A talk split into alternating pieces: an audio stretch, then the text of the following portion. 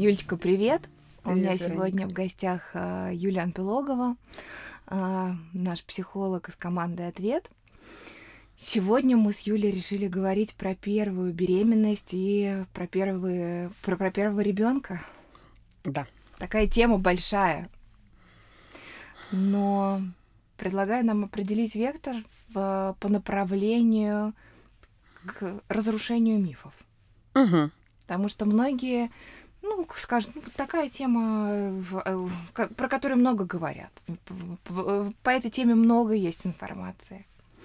Но, как мы с тобой уже чуть-чуть раньше обсудили, нет важного. Нет истории про главного человека, про маму. Да, Про эту часть мы редко говорим. согласна. Очень много про ребенка всегда звучит, да, как будто вот придет он, она да, родится. Все изменится, весь мир закрутится вокруг, и как будто в этот момент все поменяется ролями, да, и в, в семье появляется царь и бог какой-то, да, в лице нашего ребенка, долгожданного, любимого. Но в этот момент мы забываем о том, что вообще-то семейная система, она состоит из родителей, а функцию, самую главную для ребенка в первый год, будет осуществлять его мама. Ну, так же, как и там, во время беременности. Да? Это нагрузка, которая полностью ложится на маму, на ее организм, на ее психику. А, И самая главная задача в этом периоде поставить во главу, наконец-то, маму. Давай поговорим об этом, о том, какие потребности там у мамы есть. Давай. будем. Мне кажется, что это очень интересный аспект родов и вообще, в принципе, беременности и материнства, особенно в Мгм. первый раз. Да, Что маме надо? В чем ее потребности? И самое главное, почему они фрустрированы, почему они не замечаются?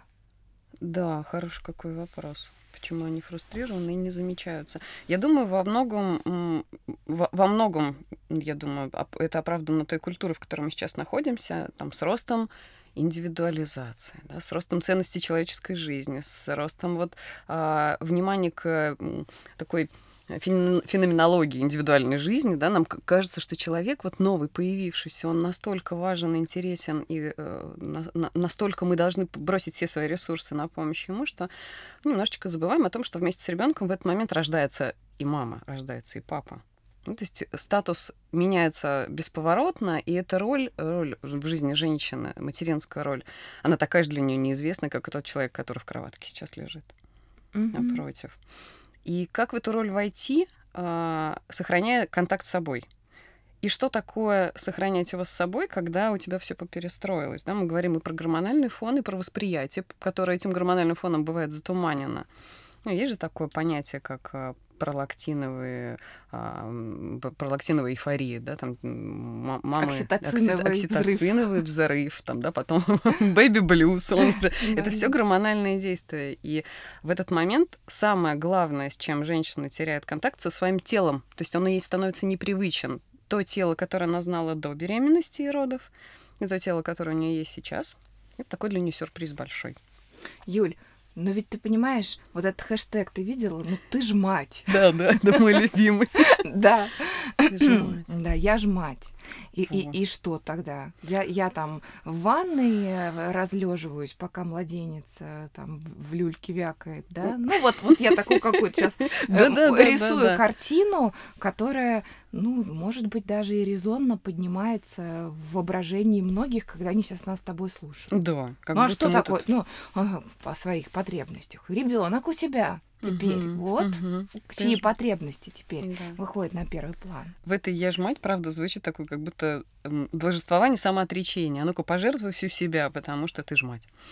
А, но ведь э, есть такой замечательный же э, пример нашей жизни. Это всегда можно увидеть на борту самолета. Да? Главная памятка по спасению. Сначала маску кислородную на себя, потом на ребенка. Потому что что? Если мы успеем сделать этот жизненно важный вдох, мы имеем возможность собраться, обдумать все, спасти ребенка в той ситуации, которая ему угрожает. Приложить маску правильно ему, еще раз сделать вдох, снова приложить ему, проконтролировать, чтобы он справлялся как-то. Да? Но если мы не подышим сами, погибнут двое. А для меня, ну, прям красочнее некуда, потому что мама часто в этом состоянии своем а, послеродовом оказывается на грани выживания. Ресурсов настолько мало, и это оправданно ну, физиологически оправдано. Mm-hmm. Потому что начинается грудное вскармливание, организм бросает огромное количество сил на выработку молока. Ну, мы с тобой, как мама, знаем, да, какое количество а, еды молодые мамы потребляют и какими худыми они становятся. Можно маленькую ремарку? А, с одной стороны, да, а с другой стороны, те, кто выбирают э, не э, не быть адептом, например, да. грудного вскармливания, или по медицинским да. основаниям не могут кормить ребенка а, грудью. Конечно, конечно. А, сколько ресурсов они тратят? а, на чувство ровно... вины, э, да. на чувство да. неполноценности и прочее. Вот эта часть, да. она замалчивается. Огромная, огромная теневая история, да, психологическое восприятие того, что происходит. А, не все женщины довольны течением беременности, не все женщины довольны течением родов, не все женщины могут установить грудное скармливание и начинают себя корить, потому что, опять же, да, культурально мы сейчас немножко в другой среде живем, не в такой, как в какой жили наши родители, когда коллективизм, ребенок это дитя общества, да, вырастил, как-то выкормил в садик, если сдал, а дальше государство позаботится. Нет, сейчас ответственность полностью ложится на нас, но ее, прям, ее нам прям вручают. Пожалуйста, ты ж мать, и вот, пожалуйста, сама разберись и обоснуй, и пойми. То есть сделай идеального человека самостоятельно, как будто. Но вот здесь такой вот очень важный момент. Не идеальных родов, не идеальных беременностей, не идеальных жизней, их, в принципе, не существует. Обязательно где-то есть какие-то подвохи.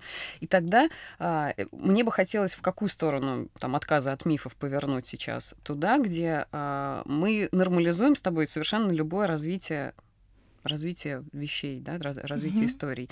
Может быть, мож, женщина может отказаться от грудного вскармливания, но что делать с чувством вины, если она начиталась литературу, в которой говорится, вы обязаны прокормить, или рекомендацию ВОЗ о том, что вы обязаны прокормить там до двух лет ребенка грудным молоком. Обязаны, Конечно. потому что а, в, в, в, такой вселяется некий а, комплекс всемогущества. Да. Что тогда и иммунитет, и связь, и да. э, эмоциональный интеллект. Да, да, да, да. и, и, и, нейронные связи формируются. Ну, то есть вот целое, да, и привязанность. Ну, в общем, так много всего, без чего ты, а, ну, как будто бы не мать, что ли, до конца. Как будто бы, да, как будто не до. Не до. Угу не до женщины, не до мати. Это все очень тяжело переживается. Это такая теневая история с вытесненными, вытесненными чувствами, которые постоянно вот где-то там маячат на периферии.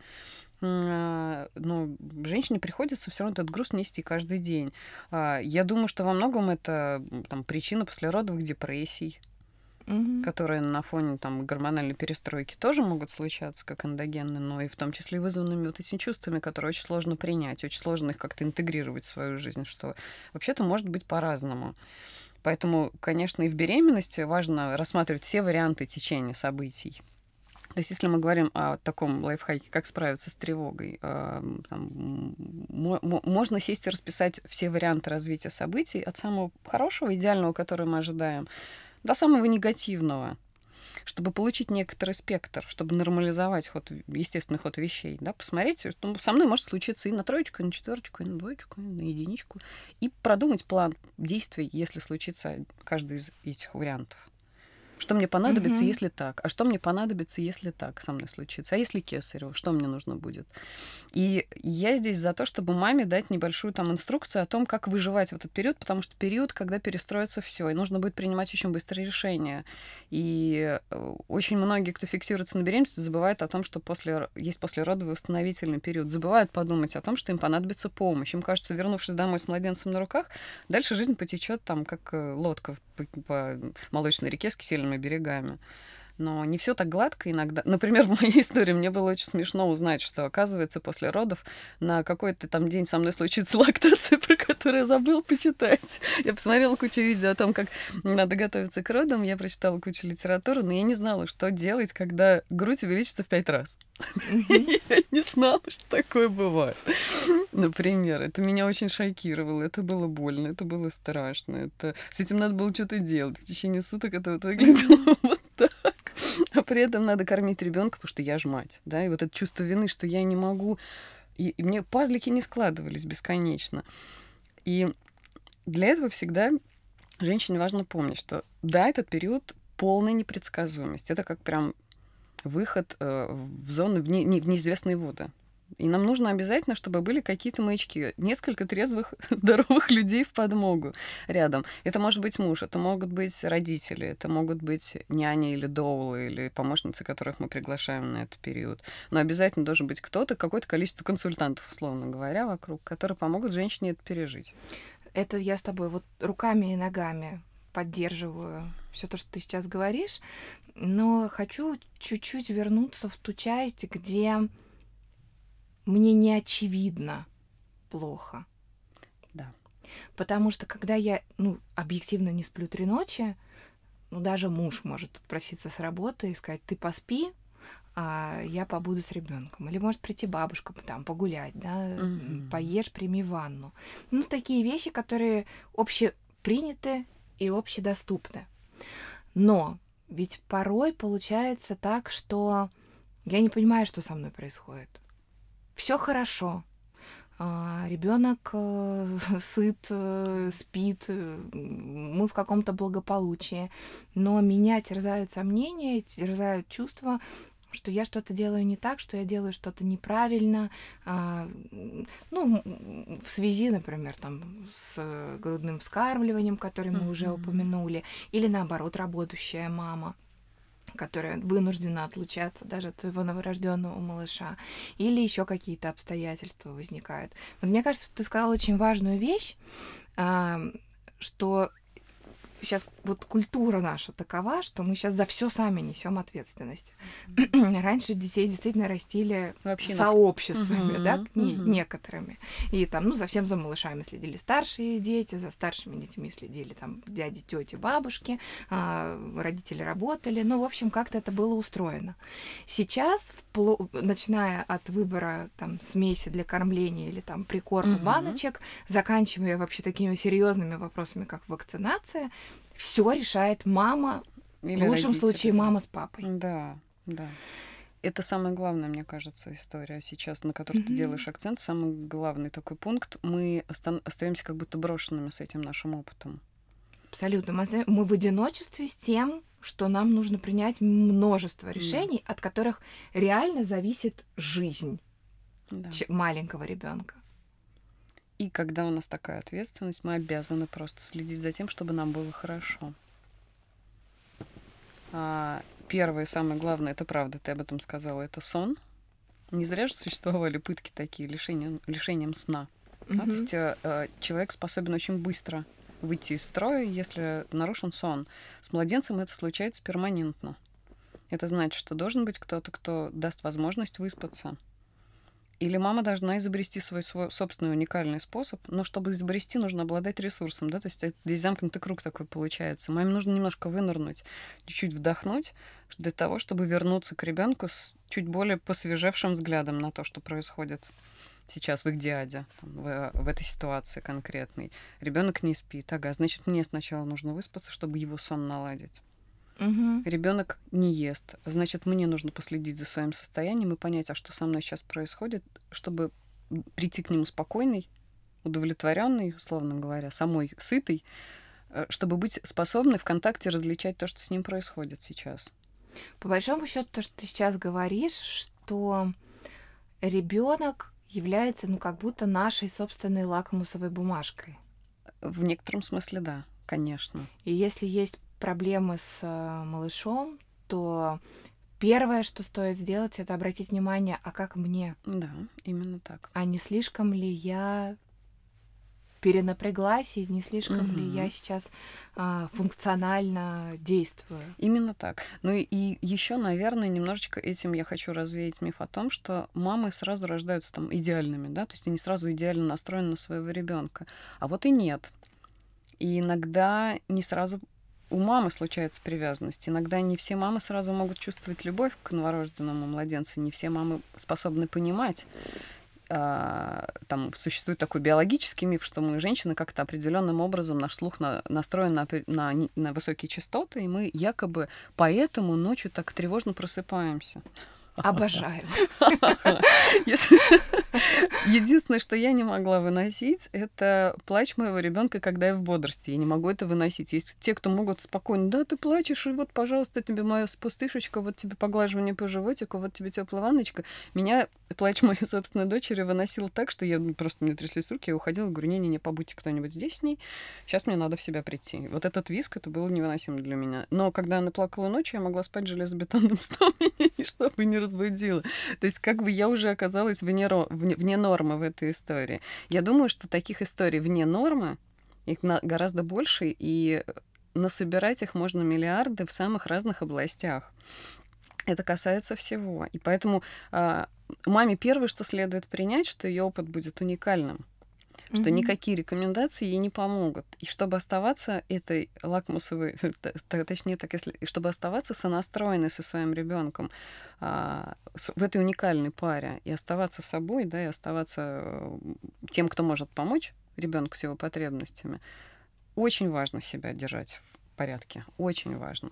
Да, иногда можно полежать в ванной два часа. Да, иногда можно пойти в кафе и до отвала наесться даже теми продуктами, которые якобы запрещены. Потому что не всегда напрямую пищеварение мамы связано с пищеварением ребенка. Это тоже уже доказано. А, разные, стар... разные страны совершенно по-разному ведь подходят к ну вот, например, даже я хочу привести пример, что в итальянских роддомах при, приносят американо только что родившей женщине, несмотря на то, что у нас категорически запрещено а, кофеин употреблять там месяцев до трех, до четырех, потому что якобы младенец не будет спать. ну вот нет, ну вот нет, можно. Угу. Это еще раз подтверждает, что в разных культурах, в разное Конечно. время по-разному да. относятся к тем да. или иным да. а, проявлениям материнства. Я бы даже так сказала. Или... И... Да, такой да, вот. да, да, да, да, именно так. И более того, я, например, обожаю книги Катерины Мурашовой. Это детский да, психолог это из Петербурга. Книги. Да. Мне очень нравится главный посыл, который она пытается передать в книгах. Он о том, что а, ребенок, существо, в отличие от нас, настолько гибкое. Это один и тот же ребенок, один и тот же ребенок, родившийся в племени где-то в африканском и родившийся в аристократической семье где-то в Швейцарии, например. Это одна и та же психика, одна и та же структура, но тот научится у своих родичей э, ползать, собирать коренья там и плясать эти пляски, а этот научится держать вилку уже в несколько месяцев. Правильно ребенок способен подстраиваться, адаптироваться, адаптироваться под нас. Поэтому самое главное, помните, что в этом доме главное вы и ваш муж. И вообще-то главное здесь родительская, точнее, даже не так, я бы сказала, супружеская подсистема. Супруги Абсолютно. здесь главное. И только потом они становятся родителями, и только потом они каждый несет свою родительскую роль. Поэтому третье место занимает ребенок в этой системе, но никак не первое. И если мы научимся восстанавливать это, этот порядок у себя внутри, большая часть тревог и чувства вины уйдет. Я думаю, что с этим можно как-то будет обходиться проще. То есть ту энергию, которая во мне, как в матери, я ощущаю, э, энергии, предназначенной для моего новорожденного ребенка, мне следует ее переместить, перенаправить на своего мужа или мужчину, с которым я сейчас живу? Как интересный вопрос.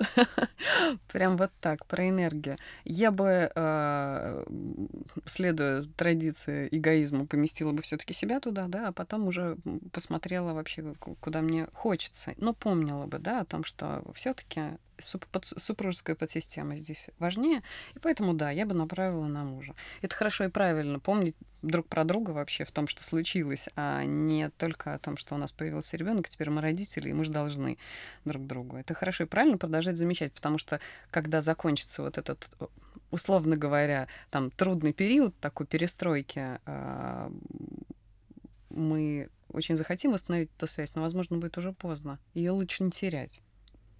Ее лучше не терять, оставаясь друг для друга партнерами, как это было до рождения ребенка. Ты знаешь, в моем личном опыте это такой, наверное, ящик Пандоры, потому что когда малышка родилась, и ей было несколько месяцев, я даже писала вот у себя в Инстаграм эту историю, она много капризничала, плохо спала, не слезала с рук, а, и, и как мне казалось, в, ввиду такой ситуации у нас с мужем, ну, такая уже напряженка, просто uh-huh. откровенная была. а, и, и мы как-то так ссорились, и что-то вот, ну, не откровенные были у нас а, конфликты, а такие скры- скрытенькие, а, если так можно сказать.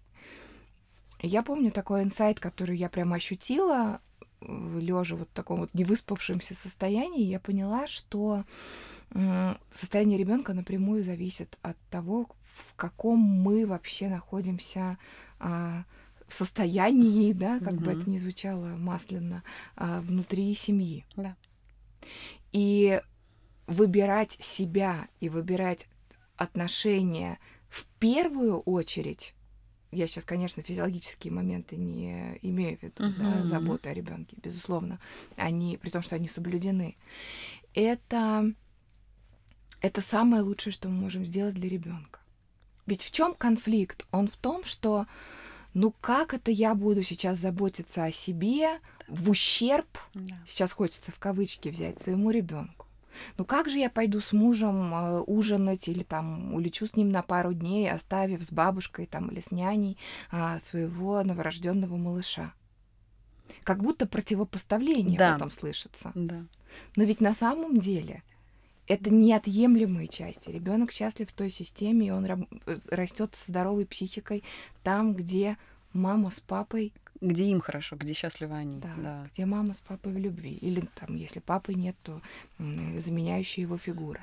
Но в любом случае схема такова. Это точно. Это, э, это очень верно, что мы сейчас с тобой вспомнили об этом. Спасибо, что ты про это сказала.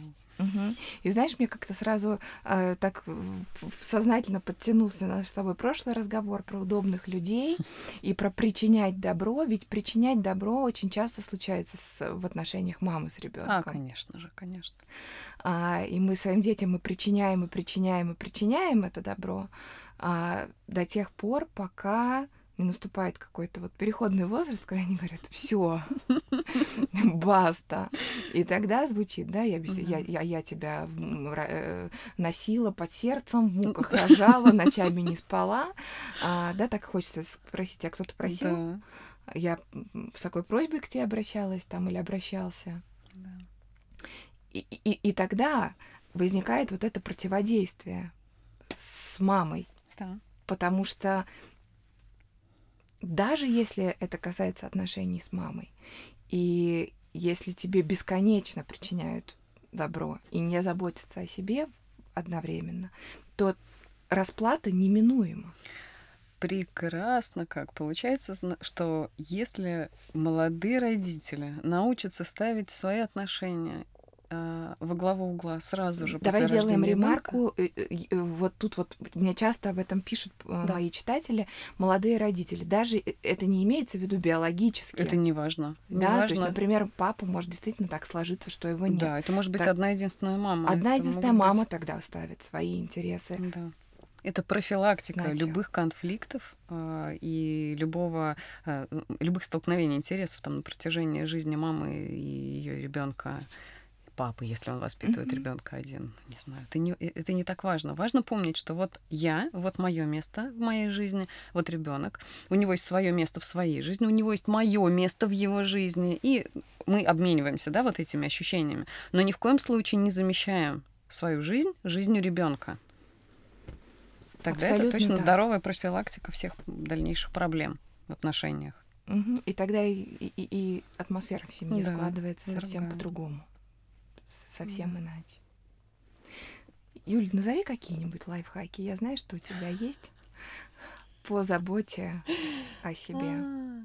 Как, как на эту тропинку встать? Вот, наверное, такой вопрос. Ты сказала про сон, это очень важная вещь. При том, что реально, реально мы этим пренебрегаем. Я по себе помню. У меня до четырех месяцев не было у девочки а, няни. Потом уже в какой-то момент, когда вот ты не высыпаешься, куда не высыпаюсь, когда вот такие вот уже были какие-то вопросы, а, мы с мужем поняли, что нам реально нужна помощь. К нам приходили бабушки, они нам помогали, но в дневное время. Для меня кажется, что самая основная проблема в ночах. Да, да, я с тобой согласна. Я жалею, что моя няня не была ночной, Я сейчас понимаю, что у меня тогда была очень острая потребность в свободе, и я реализовала все время, которое мне дарила mm-hmm. няня моя а, на какие-то свои прогулки. Но я вот немножко пренебрегла телом, и я хочу сказать, что, наверное, не делайте как Юли, делайте, делайте как Вероника, спите ночами, пожалуйста. А, я недавно прочитала статью у коллеги, у психолога, о том, как она решила вопрос со сном своего ребенка, дойдя до определенной крайней точки, до ручки буквально она получила от мужа в подарок путевку на неделю в Египет, где отоспалась, отлежалась. Она не, она не корила себя за то, что прекратила грудное вскармливание за это. Но когда она вернулась, и в первую же ночь ребенок устроил типичную истерику да, о том, что не хочет засыпать, спит по 20 минут, она посмотрела и сказала, знаешь что, так больше не будет. Мне очень нравится спать ночью, и мне очень не нравится быть невыспанной. И если ты будешь продолжать спать вот так, как ты спишь сейчас, я просто накроюсь подушкой, и на этом все. Я не знаю, как это работает. Ребенок уловил посыл. Довольно быстро сон нормализовался несколько дней. А, возможно, э, возможно, это звучит немного фантастически или как-то э, слишком сказочно хорошо, но я думаю, что в этом есть правда.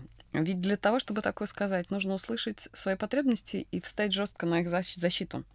Я думаю, что вот это... Не сказать дело. Дело mm-hmm. в том, чтобы дать это сообщение. Да, именно это mm-hmm. сообщение. Сообщение делается с определенной силой, с определенным посылом. Ребенок энергетически, эмоционально считывает все очень верно. Угу. Он понял, что мама будет кусаться, мама будет себя защищать. А если он не даст маме делать так, как ему маме комфортно, то произойдет что-то, что ребенку не понравится. Все, посыл главный усвоен. Дальше идет коммуникация. Это то, чего, что происходит на самом деле в воспитании ежеминутно. Мы учим делать так, как нам подходит, и делать не так, как нам не и, и не делать так, как нам не подходит. Как, да, как нашей семейной системе принято, устроено, да, или, или да. принято, или не принято. Именно ребенок здесь должен научиться, не мама с папой, ребенок. Да, об этом мы забываем. Да, он приходит угу. к нам на нашу территорию, в нашу жизнь. Да, это как вот хочется прям помнить каждый момент. И возвращаясь к своей истории, когда уже я дошла до ручки, мы дошли до ручки, мы решили, что нам нужна помощница. Но в этом случае, а, так у нас все быстро не сложилось идеально, мы нашли акушерку из роддома, которая приходила к нам три раза в неделю на ночь. С 9 вечера до 9 утра. На 12 О, часов. Шикарная история. Это было фантастически. потому что это было три ночи, я к ним готовилась как к празднику, да. а, со всеми ритуалами до и, и в общем, от, кофем в кровати ну, утром уже после. А, но это случилось, когда малышке было уже 4 месяца. А до этого это были бессонные ночи. И когда днем или утром приходили бабушки, и там даже ну, моя мама говорила, пожалуйста, ну ляг, поспи, ну вот, ну что тебе сейчас? Ты всю ночь не спала, и несколько ночей до не спала. Я не могла уснуть. Да. Либо я куда-то шла, либо я шла на маникюр. Я, у меня как-то мой мозг предлагал мне полезные для меня занятия. Отвечала на какие-то сообщения, писала какие-то посты. А, в крайнем случае а, там муж уже принимал кардинальные меры, он закрывал эти шторы, блокаут у нас в комнате, клал меня в кровать и говорил, все, вот спи. Я даже закрывала глаза, но через пять минут открывала, брала телефон и сидела в Инстаграм или там где-то на каких-то сайтах, которые меня вот так утешают. И, в общем, так вот проводила несколько часов а, своего времени. Я точно не понимала, насколько качественный сон имеет значение.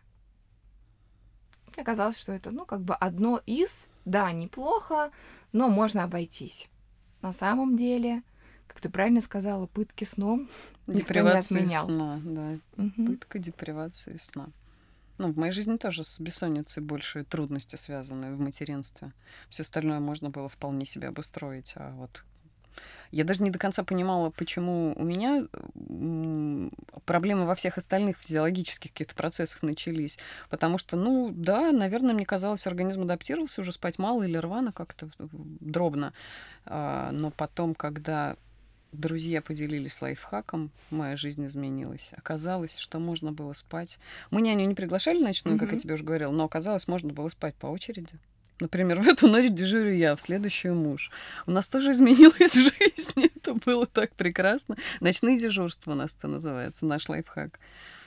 Отлично. Да, Это да, выход да. из ситуации, потому что лучше, а, ме- лучше реже, но качественно, чем да. вот оба просыпаются, подскакивают, и один не выспался, и другой не выспался. А у нас такой же был да, ку- культ э, родительства и культ Мгм. ребенка, что, конечно, надо обязательно вскочить. Каждый чувствовал себя Мгм. ответственно, каждый Да. чувствовал укол вины. Ах, моя крошка, надо бежать, бежать со всех ног.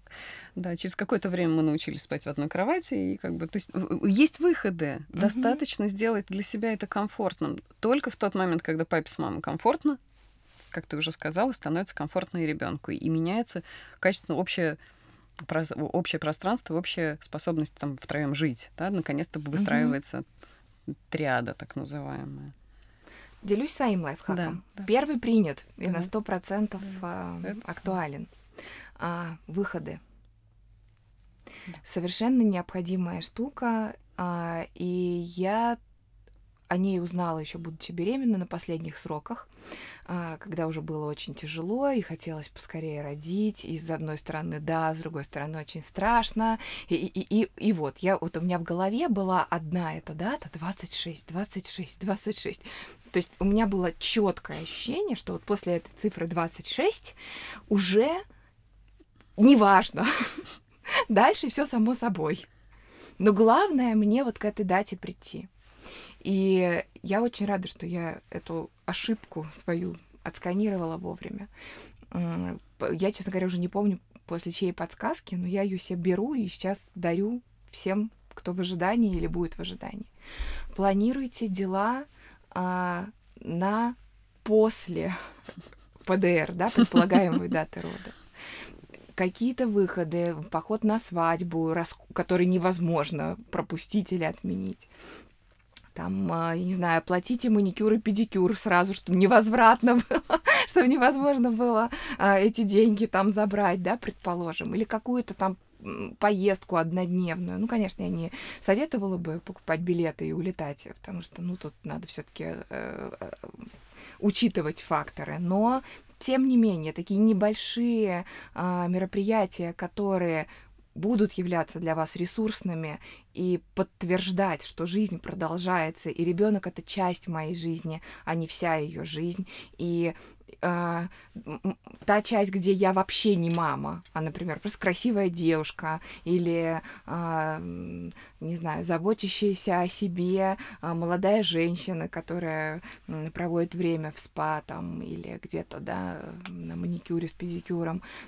Вот активизировать эти части. И ни в коем случае не забывать, что это, это необходимость. Это не про то, что можно делать, а можно не делать. Это необходимость. И всегда такую галочку маленькую, сноску делать, что для меня... То, моя забота о себе по-настоящему это моя забота о ребенке. Я не выбираю себя. Я с того момента, как у меня появля- появился ребенок, я не могу выбирать себя. Я выбираю себя, а значит, я выбираю ребенка, потому что Мгм. мы отныне вместе. Да, звучит здорово. И, кстати, я хотела напомнить всем мамам, которым кажется, что а, выходить в свет или выбираться куда-то с новорожденным ребенком это опасно. А, хочу рассказать, что по моим наблюдениям это самый комфортный возраст. В тот момент, когда ребенок может спокойно разместиться в люлечке или в переноске автомобильной, пожалуй, такого спокойного, как, как в это время, больше не будет. Когда ребенок научится ползать или а, активно взаимодействовать с миром и с другими людьми, ему будет уже неинтересно это все. Поэтому воспользуйтесь своим шансом еще к тому же. Да. А, И этот шанс еще нужен для того, чтобы сохранить социальные связи и контакты. Многие мамы очень жалуются на социальную депривацию. Это правда часто происходит, потому что ну, если женщина замыкается внутри э, своих отношений с ребенком и как белка в колесе начинает вот э, совершать какой-то э, ряд последовательных действий в заботе о ребенке, но не о себе, Мгм. она довольно быстро теряет все контакты, которые у нее были до этого, ей не, неоткуда подпитаться. Получается, что она как будто один на один с этим малышом брошена. И многие мамы жалуются, что от подруги перестают звонить, перестают писать. Да, но для того, чтобы сохранить контакт, нужно снова инициировать его, нужно самой приглашать куда-то посидеть в кафе. Mm-hmm. Да, я приду с младенцем. А, да, все будет нормально. Я mm-hmm. там умею с ним обращаться и умею его кормить вовремя. Он нас там не потревожит, но mm-hmm. мы сможем весело поболтать. На самом деле это бывает даже очень привлекательным для друзей. Там посмотреть да. на тебя в новую роль. Это mm-hmm. так здорово, так классно. У тебя крошка какая-то. Удержать, можно понюхать. Там очень много всяких э, приятных взаимодействий образуется. Но организовать себе это социальное общение мама должна сама. Какую ты крутую вещь сейчас говоришь. Вот, честно, даже для меня не очевидную, потому что я сейчас вспоминаю себя когда я родила малышку, меня там многие люди поздравляли, конечно, а, и писали мне сообщения. Мои близкие подруги, а, я помню, тогда не звонили. Я, я позвонила сама, говорю, почему ты мне не звонишь? Она говорит, боже мой, ты не представляешь. Я сижу с замиранием сердца, смотрю каждую там сторис, а, написала мужу твоему, спросила, как, я не знаю, а можно тебе звонить или нет? Да, конечно. Вообще, я же в твоей, в твоей роли никогда не была, а вы там там вообще отвечать можете на звонки? Уж не то, чтобы выходить в кафе. Поэтому действительно очень важно проявлять инициативу э, к поддержанию вот этих горизонтальных связей, угу. в которых ну, мы совершенно ну, нуждаемся все, а молодая мама и тем более. Угу. Это так, да. Это про инициативу, потому что другие, правда, не знают, что с нами там происходит по ту сторону, и боятся нас побеспокоить, как, как вариант. Угу. А, и ну, раз уж ты сказала про горизонтальные, очень важно напомнить и про вертикальные. А, мамочки, папочки, которые тревожатся, что своим бабушкам и дедушкам не могут оставить малыша, потому что те якобы не могут справиться. А ребенок якобы. А ребенок якобы не выживет. Вдруг в бабушкиной и дедушкиной квартире. А, помните, пожалуйста, про то, то правило, которое мы с тобой сегодня создали, да? Заботьтесь о себе, и тогда вы сможете позаботиться о ребенке. Во-первых, если вы оставляете малыша, чтобы отдохнуть самим с родителями, вы устанавливаете связь между ребенком, бабушками и дедушками. Что абсолютно да, необходимо. Да. Бабушки с дедушками тоже хотят себя почувствовать в новой роли. А ребенку жизненно необходимо знать, что у него есть кто-то еще. Mm-hmm. И это тоже его близкие. У него большой род, и все ему рады, и все его готовы приветствовать, готовы ему помогать. Это работает на укрепление всей ну, семейной структуры вот прям в, в вертикали, как, если можно так это mm-hmm. себе сейчас представить. Да, вот. и про страх о том, что бабушка с дедушкой не справятся, дадут конфету, которую мы не даем, или э, оденут слишком жарко, ребенок вспотеет, или еще что-то такое. Э, ну, часто мы про это слышим. Да. Э, я думаю, что здесь тоже стоит вспоминать про вот эту свою, свою иллюзию всемогущества, что я решаю все, и я могу предугадать все. Может, я говорю какую-то не очень популярную вещь, но я правда так считаю, что э, мы, родители, не имеем права вмешиваться в отношения ребенка с э, его бабушками и дедушками и близкими людьми. Эм, понятно, что сейчас не о крайностях речь, но тогда, когда э, все живы, здоровы ну, да. и довольны, э, наши отношения никак не должны зеркалить на то, что происходит в отношениях ребенка со старшим поколением. Да, я совершенно с тобой согласна позволить им строить отношения независимо от нас. Даже с конфетой, даже с двумя шарфами или свитерами, а, допуская, что а, у нас есть свои отношения, а у ребенка с бабушкой, дедушкой или там другим близким родственником они другие. Да. И это опыт и часть жизни ребенка моего. И да. какой я имею право, да, на то, чтобы mm-hmm. захватить полную власть над этим. Но это такое скорее про такую большую осознанность и понимание, что его жизнь уникальна, и она не, она не находится под моим крылом всегда. Ребенок будет учиться у кучи других людей, он будет получать самый разный опыт в общении с другими, и это здорово, что есть какой-то мир, кроме папы и мамы. Это здорово. И вот тот еще тоже вспомнила страх про то, что э, вот сейчас бабушка с дедушкой дадут торт э, с чаем половину съесть ложкой, и потом ребенок будет просить у меня все время, а мы дома не едим сладкое, к примеру. На самом деле все не так работает. Ребенок очень адаптивен, и он понимает, у кого что можно просить очень быстро. Возможно, будет та самая любимая бабушка, у которой я по воскресеньям всегда ел торт ложкой. Да, и это очень ресурсные воспоминания. У меня такие есть, например, что я делала у бабушки, что никогда не делала с родителями. Да. У тебя есть такое? Конечно. У меня, например, моя бабушка по папиной линии из настоящей, из настоящей деревни. И только там я знала, что я могу потрогать всех животных руками. И даже попробовала однажды доить.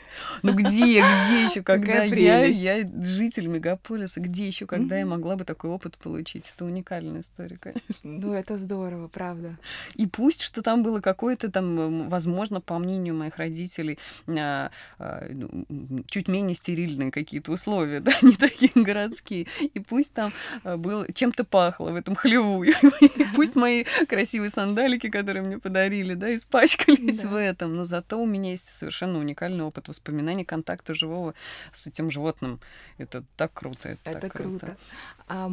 я когда приезжала к своей бабушке и оставалась э, у нее на какое-то время, родителей не было, к ней приходила подруга, э, очень интересная женщина, и мы с ней гадали на картах. Это же так весело. Да, это, это, это великолепно. Я представляю лицо моей мамы или папы, если бы они об этом узнали. Даже забавно вспоминать. Это ресурсные воспоминания, которые нас поддерживают на протяжении всей жизни. Здорово позволять своим детям жить вне отношений с нами, даже, даже когда они маленькие. Это так. Согласна с тобой. Спасибо, Юль. Спасибо, Спасибо за тебе большое.